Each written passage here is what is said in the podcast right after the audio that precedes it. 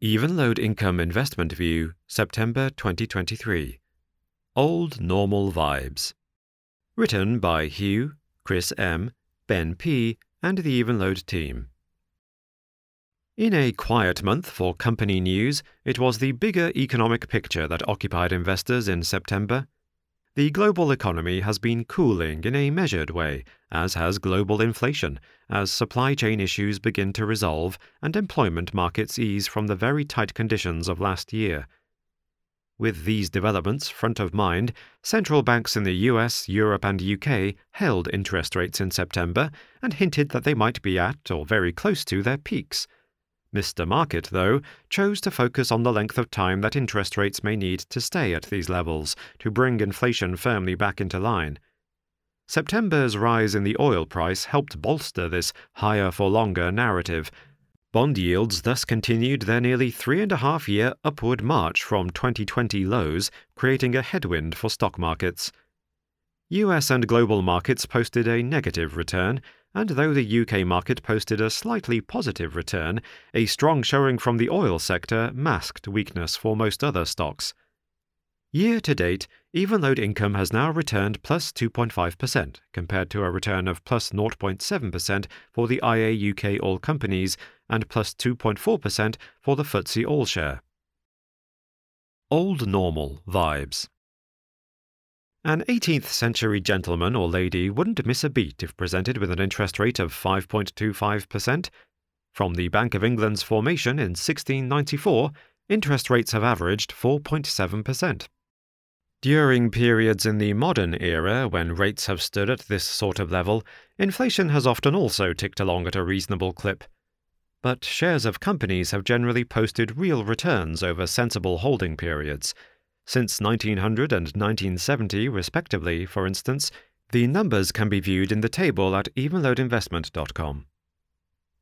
The real news in terms of the current interest rate environment is the rapidity of the rise. Last January, UK base rates were only 0.25%. This rapid change is not British exceptionalism, but part of a global trend. Rates in the US, for instance, have been on a very similar trajectory with the federal funds rate now standing at 5.25% to 5.5%. This dynamic has created some speed bumps for financial markets and the economy. We will spend the rest of this view briefly discussing some implications of higher rates. Less frothy. When interest rates are low, history has shown that pockets of financial markets can get frothy. As the economist and journalist Walter Bagehot noted in 1852, the archetypal Englishman, John Bull, can stand a great deal, but he cannot stand 2%. When interest rates fall to such a low level, there is a danger that investors respond by taking greater risks.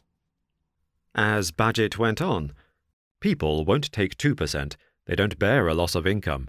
Instead of that dreadful event, they invest their careful savings in something impossible a canal to Kamchatka, a railway to Watchet, a plan for animating the Dead Sea, a corporation for shipping skates to the torrid zone. A century or two ago, the Dutch burgomasters, of all the people in the world, invented the most imaginative occupation. They speculated in impossible tulips. There was no tulip bubble in the 2010s, but as rates have normalized over the last couple of years, some glitches in the financial matrix have emerged. Issues with cryptocurrencies, FTX, NFTs, Silicon Valley Bank, and Credit Suisse can all be loosely collected in this category. More generally, high leveraged structures are significantly riskier when interest rates stand at 5.25% rather than 0.25%. One can advance an argument that the removal of excess froth from the financial system has a cathartic, healthy dynamic. In the fullness of time, it should benefit sensibly run companies with sensible capital structures. Modest valuations a comfort.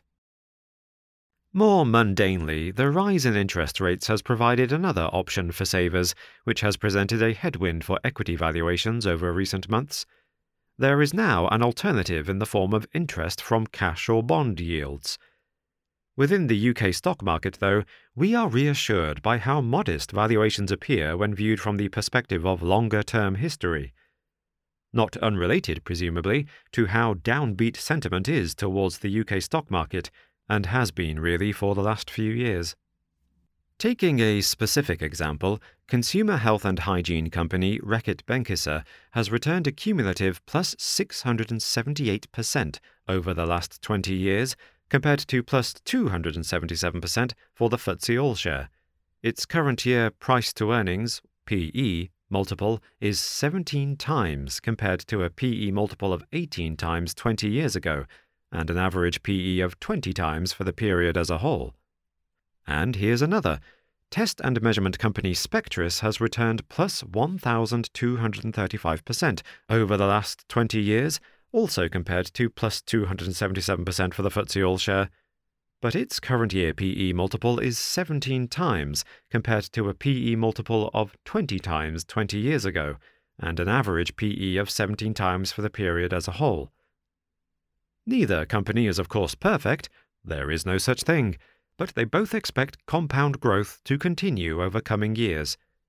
As Spectris Management recently put it, we expect to deliver organic growth consistent with our medium term objectives of plus 6 to 7%, alongside strong progress on expanding margins as we drive forward with our ambitions to be a leading sustainable business. Though these are nice examples, there are many holdings in the fund for which valuation has either subtracted from or not meaningfully added to the attractive long term compound returns generated by fundamental growth and dividends alone. The use of patience and fortitude in the act of capturing these long run fundamental returns sums up the get rich slowly approach. The opportunity set has broadened out. The last 18 months has enabled us to upgrade the quality of the portfolio without diluting its valuation and dividend appeal as a wider list of high quality UK cash compounders within the investable universe came back into range for us from a valuation and dividend perspective. Additions of Experian, Games Workshop, Diploma, IntegraFin, Halma, and Spirax Sarco were all part of this process. Looking ahead, we continue to curate an interesting watch list of names. Self funded growth and economic resilience.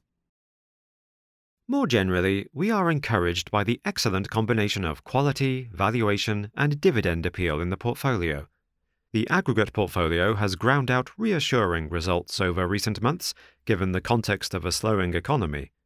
In 2022, average growth in revenue and profit for Evenlode income companies was plus 12% and plus 11% respectively. This year, organic revenue growth for the first half averaged a bit over plus 7%, the current forecast for full year organic revenue growth is about plus 6%, with margin expansion driving profit growth at a slightly higher rate. This theme of slowing revenue growth combined with the silver lining of lower input cost inflation is one that we have heard from a wide range of companies. As the CEO of a UK listed multinational put it to us last week in relation to global supply chains, you still get the odd one off, but the big scary stuff post COVID has mostly normalized. Staying the course. No one quite knows how the next few weeks or months will pan out. Perhaps interest rates and inflation will stay higher for longer, and we will be back to the old normal with the 2009 to 2020 period looking like an aberration. Or perhaps inflation and interest rates are close to a peak, and they will now march steadily or even rapidly, lower. The Bank of England, in its August monetary policy report, forecast that UK CPI inflation will be back to plus 2.8% by the end of next summer. Either way, we think the aggregate portfolio has good potential to compound free cash flow over coming years, thanks to the strong competitive positions and attractive microeconomics of underlying holdings. Meanwhile, the bedrock of repeat purchase cash generation and balance sheet strength provide insulation from a wide range of economic conditions. As the investor Peter Lynch once put it, often there is no correlation between the success of a company's operations and the success of its stock over a few months or even a few years.